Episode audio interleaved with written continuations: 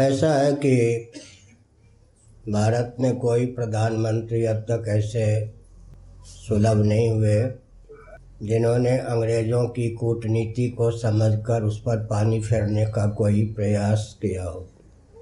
बहुत ही सूक्ष्मतापूर्वक गंभीर अध्ययन के बाद अंग्रेज़ों ने भारत के अस्तित्व आदर्श को विकृत तथा विलुप्त करने की भावना से कूटनीति का परिचय दिया, गुरुकुल की शिक्षा पद्धति विलुप्त कर दी, शिक्षण संस्थान पर ही व्यक्ति का हृदय और मस्तिष्क निर्भर करता है, मेकाले की चलाई हुई दुर्विसंधियुक्त शिक्षा पद्धति के चपेट में सनातन वैदिक आर्य हिंदू 4 पीढ़ी से आ गए, क्षेत्रीय भाषा का भी विलोप, संस्कृत का भी विलोप, राष्ट्रभाषा हिंदी के प्रति भी उचित सम्मान नहीं, नीति और अध्यात्मयुक्त शिक्षा पद्धति भी नहीं, और देश का जो संचालन करते हैं प्रांत का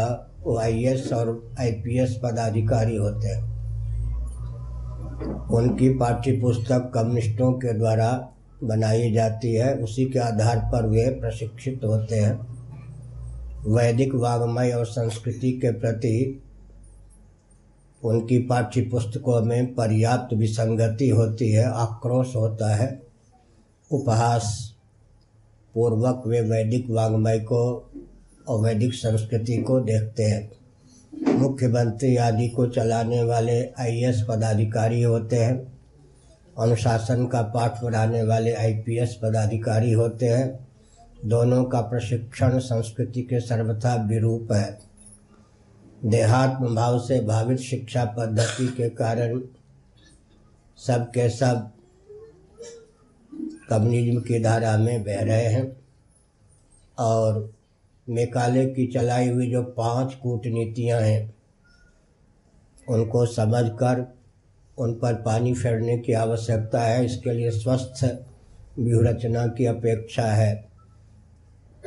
ABC में जो C है, C को लेकर मेकाले ने 3 कूटनीतियों का प्रयोग किया। Class and coeducation 1C, club 2C, court 3C।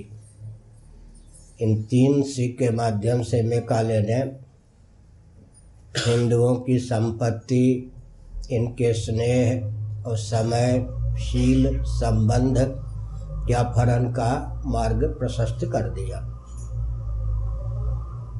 4थी कूटनीति मेकाले की यह रही कि भगवत्पाद आदि शंकराचार्य महाभाग का प्रादुर्भाव ईस्वी सन से 507 वर्ष पूर्व हुआ। उस समय विश्व में न कोई मोहम्मद साहब थे, न उनके अनुयायी, न ईसा मसीह, न उनके अनुयायी। पूरे विश्व को भगवत्पाद आदि शंकराचार्य महाभाग ने वैदिक संस्कृति की उपयोगिता का संदेश दिया। भारतवर्ष में उन्होंने 4 आमनाई पीठों की उद्भावना भी की। उनके माध्यम से वैदिक वाङ्मय को समृद्ध सुरक्षित चलाने का प्रकल्प भी किया। श्री जगन्नाथादि की प्रतिष्ठा की, श्री बद्रीनाथ की प्रतिष्ठा की, श्री द्वारकाधीश की प्रतिष्ठा की, पुष्कर में श्री ब्रह्मा जी की प्रतिष्ठा की। व्यासपीठ और शासन तंत्र में सैद्धांतिक सामंजस्य भी साधा। अब परिस्थिति यह है कि समय कि भारत में कोई भी ऐसा सामाजिक संगठन नहीं है जो राजनीतिक दल के ही अधीन ना हो, स्वतंत्र कोई अस्तित्व रखता हो, ऐसा कोई सामाजिक संगठन नहीं है। सांस्कृतिक संगठन भी ऐसा नहीं है। धार्मिक आध्यात्मिक संगठन के केंद्र मठ और मंदिर हैं। मठ और मंदिर भी शासन तंत्र के अधीन है, सेकुलर तंत्र के अधीन है। इसका मतलब मठ और मंदिरों पर भी, जो कि हमारी सुरक्षा के केंद्र हैं, शिक्षा रक्षा संस्कृति सेवा धर्म और मोक्ष के संस्थान हैं, उन पर भी आधिपत्य शासन तंत्र का है और शासन तंत्र को चलाने वाला कोई देशी तंत्र नहीं, विदेशी तंत्र होता है। क्रिश्चियन, कम्युनिस्ट, मुस्लिम तंत्र मिलकर शासन तंत्र को चलाते हैं। रह गई बात धर्माचार्यों की, सनातन परंपरा प्राप्त मनवादी आचार्य का दमन किया जाता है। सबको राजनीतिक दल का प्रचारक बना दिया गया है। जो कोई राजनीतिक दल के प्रचारक नहीं बनते शंकराचार्य, उनको पर्याप्त यातना दी जाती है और मैं 27 साल से यातना भोग भी रहा हूँ। माताएं भी, एक विचित्र बात है कि एप्पल सिखाती हैं, सेब कहना सिखाती नहीं है, मैंगो सिखाती है। एक बच्चा कल आया मैंगलोर में मिलने, वो हरियाणा परंपरा का है। मैंने पूछा तुम्हारा नाम क्या है, नाम तो ठीक था मयंक। हमने पूछा मयंक का अर्थ क्या होता, तो मून। हिंदी या संस्कृत बोल लेंगे या क्षेत्रीय भाषा बोलेंगे तो हम तुच्छ सिद्ध होंगे, ऐसी भावना भर दी गई है। अभी एक विचित्र बात है कि चीन में कोई चीनी भाषा न जाने, वहाँ की जो भाषा है केवल अंग्रेजी के बल पर वहाँ व्यापार करना चाहे, सफल नहीं हो सकता, क्योंकि चीन ने अपनी लिपि को सुरक्षित रखा है, अपनी भाषा को सुरक्षित रखा है। ऐसी स्थिति में क्षेत्रीय भाषा का विलोप, आपको सुनकर आश्चर्य होगा कि इंग्लिश, जिसमें आपने क्वेश्चन किया, प्रश्न किया, क्षेत्रीय 100 भाषाओं को खा करके वो इंग्लिश पली। ये यहीं संक्रमण नहीं है, जहाँ की देन इंग्लिश है। क्या बाइबल इंग्लिश में है? बाइबल की जो मूल भाषा इंग्लिश नहीं है। क्षेत्रीय 100 भाषाओं को खा करके, जैसे बिल्ली होती है ना, 100 चूहे को खा करके मोटी होती है, वैसे ही 100 क्षेत्रीय भाषाओं को खा करके अंग्रेजी पली। एक पारसनाथ पांडे हैं, आजकल वाइस चांसलर है, पहले इलाहाबाद विश्वविद्यालय में गणित विभाग के अध्यक्ष थे। वे एक बार वैदिक मैथमेटिक्स पर बुलाए गए किसी देश में, वहाँ वो गए तो दैवयोग से कोई रिसीव करने लेने नहीं आया हवाई अड्डे पर।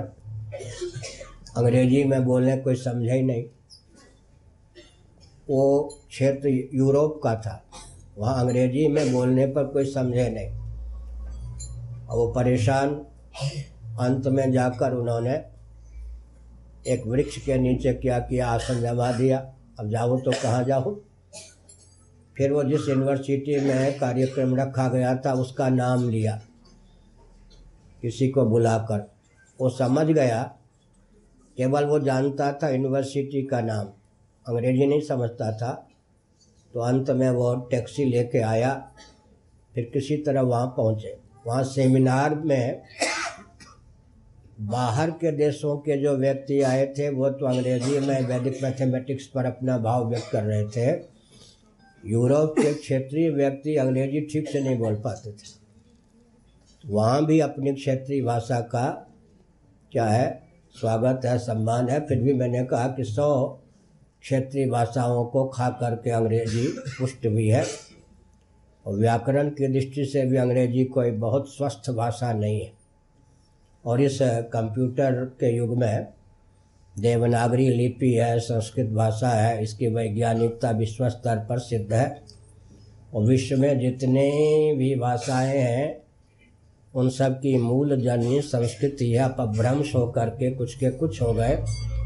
तो हमने यह संकेत किया कि शिक्षा पद्धति में धर्म और अध्यात्म को स्थान ही नहीं प्राप्त है। देहात्म भाव भावित शिक्षा पद्धति है। साथ ही साथ हिंदुओं की चेतना यों विलुप्त की गई है। सर्वम खलुदम ब्रह्म सर्वे भवन्तु सुखिनः स्वस्त्यस्तु विश्वस्य कला प्रसीदताम वसुधैव कुटुम्बकम अमृतस्य पुत्राः। ये सब तो हिंदू भूल चुके, क्योंकि मैं तो पूरे भारत और नेपाल में घूमता हूँ। हिंदुओं की दशा है पेट और परिवार से ऊपर इनकी दृष्टि नहीं। वीरभोग्या वसुंधरा, जिसमें त्याग का बल अधिक होता है वो शासन करता है। वीरभोग्या वसुंधरा हिंदू जब तब करते हैं, व्रत भी करते हैं, मुझे मालूम है नवरात्र आदि में पुरुष भी व्रत करते हैं, लेकिन लक्ष्य होता है कि धन मान पेट परिवार। भगवान की आराधना भी प्रज्ञा शक्ति उन्नत हो, सबके हित में मेरे जीवन का प्रयोग और उपयोग हो, इसके लिए नहीं करते। समष्टि स्वाभिमान कुछ भी नहीं रहा। हम परमात्मा का अंश होते हुए जीवात्मा हैं, यह तो बात छोड़ दीजिए। हम प्राणी होते हुए मनुष्य हैं, यह भी भाव नहीं है। अब मनुष्य होते हुए ब्राह्मण क्षत्रिय वैश्य कुछ और हैं, हिंदू है, ये भी भाव नहीं है। हम ब्राह्मण होते हुए फिर कानकुब्ज या दाक्षिणात्य है, ये भी भाव नहीं है। लेकिन जो मुस्लिम तंत्र है, शेख सैयद मुग़ल पाठान, उसमें भी कई भेद हैं, लेकिन हम मुसलमान होते हुए शेख या सैयद या मुग़ल या पाठान है, क्या भाव। क्रिश्चियनों में 1100 भेद हैं, मुख्य रूप से 3 हैं फिर 2 हैं, लेकिन हम क्रिश्चियन होते हुए अमुख। कम्युनिस्टों में भी वाम पंथ चलता है, दक्षिण पंथ, लेकिन कम्युनिस्ट होते हुए अमुख है। अगर इतना भी हो कि हम हिंदू होते हुए ब्राह्मण है या कुछ है, वो भी नहीं है। क्या बात है भाई। हिंदू केवल पेट और परिवार को अपने तक सीमा रखे हुए है, इसलिए अभी इसको सब कुचलने के लिए तैयार है। और एक विचित्र बात है, मैं न्यायालय का सम्मान करता हूँ, लेकिन समलैंगिकता और व्यभिचार अपराध नहीं। ये सब निर्णय माननीय उच्चतम न्यायालय की ओर से हमको प्राप्त हो रहे हैं, तो हम अपने अस्तित्व को, शील को कैसे सुरक्षित रखेंगे? क्योंकि कोर्ट की जो प्रथा है वो भी बिल्कुल, प्रशिक्षण जो है अधिवक्ताओं को, न्यायाधीशों को, तो कम्युनिस्ट तंत्र, क्रिश्चियन तंत्र, मुस्लिम तंत्र से युक्त है। इसलिए न्यायालय के माध्यम से भी हमारे शील आदि का अपहरण हो रहा है। सुप्रीम कोर्ट में टाई आज भी चाहिए, बास के लिए अंग्रेजी आज भी चाहिए। तो भारत में एक विचित्र बात है, मैं एक संकेत करके विराम देता हूँ। ये सेकुलर शासन तंत्र किसी धार्मिक, सांस्कृतिक, आध्यात्मिक क्षेत्र की उपेक्षा कर दे, क्या बात है। कोई काम है क्या आपको? सेकुलर शासन तंत्र अगर धार्मिक, सांस्कृतिक किसी प्रकल्प की उपेक्षा कर दे तो जनता भी उपेक्षा कर देती। सेकुलर शासन तंत्र धार्मिक, आध्यात्मिक क्षेत्र को अपना ले तो दिशाहीन कर देता है। इसलिए शासन तंत्र उपेक्षा करके या अपना करके हिंदुओं के अस्तित्व राजस्व को विलुप्त करने का प्रयास कर रहा है। अंत में एक बहुत गंभीर तथ्य है, विकास को इस ढंग से परिभाषित किया गया कि हमारे सारे मानवेंद्र विकृत और विलुप्त हो गए। गोवंश, गंगा आदि, सती, Sanskrit the dead language, Nehru ji ने कहा। I am accidental Hindu, Nehru ji ने कहा। भारत के प्रथम प्रधानमंत्री ने। शिक्षा मंत्री किसको बनाया? इंदिरा जी ने भी शिक्षा मंत्री किसको बनाया? जवाहरलाल विश्वविद्यालय की शिक्षा पद्धति विकृत कहाँ से हुई? इन सब पर विचार करें तो कूटनीति पूर्वक, और दक्षिण भारत की बात है, यहाँ जितने चौराहे हैं मुख्य स्थान में हैं, वहाँ चर्च आप देखेंगे, मस्जिद देखेंगे, योजनाबद्ध क्रिश्चियन राष्ट्र और अरब राष्ट्र आदि से रुपये आते हैं। आज काशी का एक हिंदू अपने प्राणों की रक्षा के लिए भगना चाहे नहीं भग सकता जीवित। उत्तर प्रदेश में मेरठ है, मेरठ का कोई हिंदू परिस्थिति बस मेरठ छोड़ के भगना चाहे जीवित नहीं भग सकता।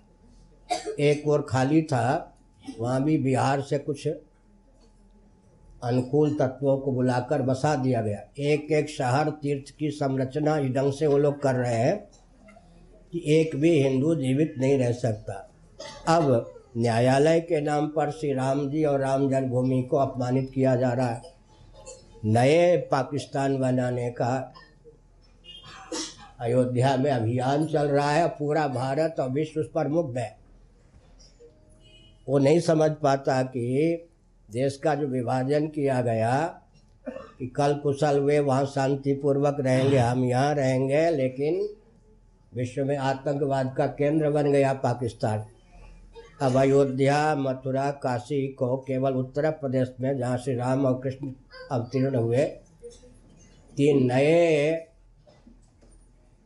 शांति के नाम पर 3 नए विस्फोटक अभियान चलाए जा रहे हैं। शांति के नाम पर, विकास के नाम पर, सती, संस्कृत, क्षेत्रीय भाषा, गोवंश, गंगा इत्यादि को विकृत कर दिया गया, विलुप्त प्राय कर दिया गया। अब शांति के नाम पर हिंदुओं को, उनके अस्तित्व आदर्श को नष्ट किया जा रहा है। और एक विचित्र बात है कि हिंदुओं में चेतना ही नहीं है। तो आपने जो वेदना व्यक्त की, वो वेदना आपकी उचित है, लेकिन परिस्थिति यह है कि जिनको कष्ट है वे तो कम से कम हम जैसे व्यक्ति का साथ दें और साथ लें। 1 करोड़ हिंदू में 1 हिंदू भी साथ नहीं देता। साथ किसका देता है मालूम है? अगर मैं दम भी होता, समझ गए, पूरा साथ मिलता बहुतों का। अगर मैं झाड़ फूंक तांत्रिक मांत्रिक प्रयोग करता तो लाखों अनुयायी होते। अगर मैं शासन तंत्र का एजेंट होता, पर्याप्त धन होता। अगर मैं समृद्ध व्यक्तियों की गुलामी पालता, रुपए की भी कमी नहीं होती। इन सब से दूर रहने के कारण अत्यंत उपेक्षित शंकराचार्य भी होते हैं। तो परिस्थिति यह है कि गायें कटे तो कुछ भी कटे तो आचार्य भी मुँह नहीं खोलते। अभी श्री राम जन्मभूमि का निर्णय आने वाला था, उससे पहले ही मुसलमान सज्जनों को धर्माचार्य के रूप में ख्यापित किया गया। और हिंदुओं की ओर से श्री रविशंकर जी, बड़े हमारे लाडले प्यारे हैं, रविशंकर जी आदि को सामंजस्य स्थापित करने के लिए स्थापित किया गया। इसका मतलब शासन तंत्र संत भी अपने ढंग से चुनता है और बनाता है। इसका अर्थ वह हुआ कि उनको परंपरा प्राप्त शंकराचार्य भी नहीं चाहिए, परंपरा प्राप्त कुछ भी नहीं चाहिए। और परंपरा ऐसी जो इस रॉकेट, कंप्यूटर, एटम, मोबाइल के युग में भी दर्शन, विज्ञान, व्यवहार, तीनों दृष्टियों से सर्वोत्कृष्ट हमारा सिद्धांत है। विश्व में कोई ऐसा तंत्र या वाद नहीं है, मजहब नहीं है, पंथ नहीं है, विचारधारा नहीं है ऐसी कोई, जिसमें दर्शन, विज्ञान, व्यवहार तीनों में सामंजस्य हो। इसलिए हमने कहा कि हर दृष्टि से अब संयुक्त परिवार को महानगरों के माध्यम से नष्ट कर दिया गया। ज्वाइंट फैमिली, संयुक्त परिवार के नष्ट होने पर कुल धर्म, कुलाचार, कुल देवी, कुल देवता, कुल गुरु, कुल पुरुष सुरक्षित रहे, संभव ही नहीं है। स्मार्ट सिटी में, महानगर में शुद्ध गंध, शुद्ध रस, शुद्ध रूप, शुद्ध स्पर्श, शुद्ध शब्द, संभव ही नहीं है। शुद्ध मिट्टी, शुद्ध पानी, शुद्ध प्रकाश, शुद्ध पवन, प्रचुर आकाश, संभव नहीं। शुद्ध मुस्कान भी संभव नहीं। सिनेमा के एक्टर और एक्ट्रेस अनुकरण करके मुस्कुराते हैं, सर के व्यक्ति अंदर से कुड़ते रहते हैं। शुद्ध मनोभाव भी संभव नहीं। तो भारत की संरचना इस ढंग से की जा रही है कि पेट भरने और संतान उत्पन्न करने की फैक्ट्री या मशीन बन जाए मनुष्य। मनु जी ने पहले ही संकेत किया, लाखों वर्ष पहले, महायंत्र प्रवर्तनम, महायंत्रों का प्रचुर आविष्कार और प्रयोग होगा, कोई भी मानवेंदु सुरक्षित रह ले, संभव नहीं। और कोई प्रश्न?